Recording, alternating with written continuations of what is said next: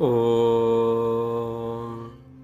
ऋग्वेद प्रथम मंडल अठारवा सूक्त और पांचवा मंत्र। त्वं तं ब्रह्मणस्पते सोम इंद्रश्च मर्त्यं दक्षिणापात्वं हस। पदार्थ, हे ब्रह्मणस्पते, ब्रह्मांड के पालन करने वाले जगदीश्वर त्वम आप अहंसह पापों से जिसकी रक्षा करते हैं, तम उस धर्मात्मा यज्ञ करने वाले मर्त्यम, विद्वान मनुष्य की सोमलता आदि औषधियों के रस, इंद्र वायु और दक्षिणा जिससे वृद्धि को प्राप्त होते हैं, ये सब पातु रक्षा करते हैं। भावार्थ, जो मनुष्य धर्म से दूर रहकर अपने सुखों के बढ़ाने की इच्छा करते हैं, वे ही परमेश्वर के सेवक और उक्त सोम, इंद्र और दक्ष, दक्षिणा इन पदार्थों को युक्ति के साथ सेवन कर सकते हैं।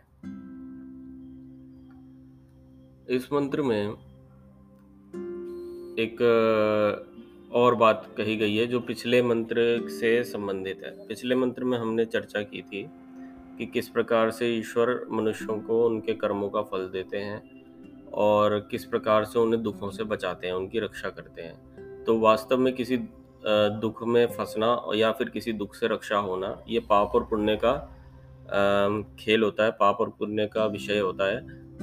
तो जिसके जीवन में अगर पाप अधिक है तो उसको दुख इसी प्रकार से प्राप्त होते हैं। कोई आदमी गलत कार्य करके पैसा कमाता है तो उसका पैसा भी गलत कार्यों में ही जाता है, व्यय हो जाता है, वह दुष्टों के हाथ ही लगता है। तो इस प्रकार का जो उनके जीवन में कर्मों का फल मिलता है, वह सब ईश्वर की व्यवस्था के अनुसार होता है। अब इधर ये इस मंत्र में बोला जा रहा है कि जिस मनुष्य को ईश्वर ऐसे दुष्ट आग्रहियों से बचाते हैं तो उनको सुख कैसे प्रदान करते हैं? तो इस मंत्र में कहा जा रहा है, ऐसे धर्मात्मा मनुष्य को ईश्वर, अपने जो उन्होंने दिव्य पदार्थ रचे हैं, उनके ज्ञान से उनकी, उसकी रक्षा करते हैं, उस व्यक्ति धर्मात्मा मनुष्य को पोषण देते हैं। देखिए ऐसा तो है नहीं कि ईश्वर के दिए हुए पदार्थ किसी के लिए हैं, किसी के लिए नहीं है। सूर्य है, चंद्र है, जल है, भोजन है, सब चीज़ें मनुष्य सभी मनुष्यों को दे रखी हैं। लेकिन उनमें भी एक फ़र्क होता है। आप किसी व्यक्ति से कहें कि भाई गिलोय खाइए, आपका बुखार उतर जाएगा तो उसमें भी अलग अलग लोग होंगे। कोई कहेगा कि हाँ बात तो सही कह रहे हैं, आयुर्वेद तो होना चाहिए। किसी का आयुर्वेद पे सहज विश्वास होता है। कोई व्यक्ति कहता है, अरे नहीं यार, ये टेस्टेड नहीं है, इसमें ऐसा है, इसमें वैसा है तो वह पैरासीटामोल खा लेगा। इसी तरह से कोई होगा, वो कहेगा, ये बकवास चीज़ ऐसे हटाओ। तो हर एक की ना बुद्धि अलग अलग होती है और इस बुद्धि, इस ज्ञान के अनुरूप ही उनके जीवन में सुख और दुख आते हैं। ईश्वर ने कोई कमी नहीं रखी किसी के लिए।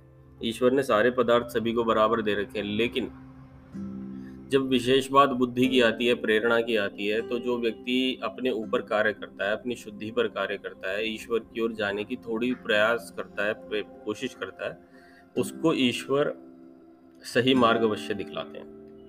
उसको ईश्वर इस प्रकार के जो उत्तम उत्तम पदार्थ हैं, उनके प्रति रुचि जगाते हैं, उन, उसके प्रति उनको जब व्यक्ति ज्ञान प्राप्त करने की चेष्टा करता है तो उसकी बुद्धि ग्रहणशील इतनी हो जाती है ईश्वर की कृपा से कि वो उस ज्ञान को तुरंत पकड़ लेता है और उसका उपयोग करके अपने जीवन को उन्नति की ओर लेकर चल पड़ता है। तो ये इस स्तर पर मनुष्य की रक्षा ईश्वर करते हैं उसको ज्ञान द्वारा। अब ज्ञान द्वारा ही कैसे? देखिए, भोग भी आते हैं। हमारे जीवन में कुछ परिस्थितियाँ भी ऐसी आती हैं जो हमें उन्नति देने वाली होती हैं, परंतु हर कोई उसे कैश नहीं कर पाता, हर कोई उसे समझ नहीं पाता। लेकिन ज्ञान एक ऐसी चीज़ है जो प्रेरणा के रूप में हमारे भीतर ईश्वर हमें देते हैं। तो जो व्यक्ति जितना पवित्र भीतर से रहता है, उतना ही अधिक ईश्वर की प्रेरणा उतने साफ़ तौर पर उसको प्राप्त हो जाती है।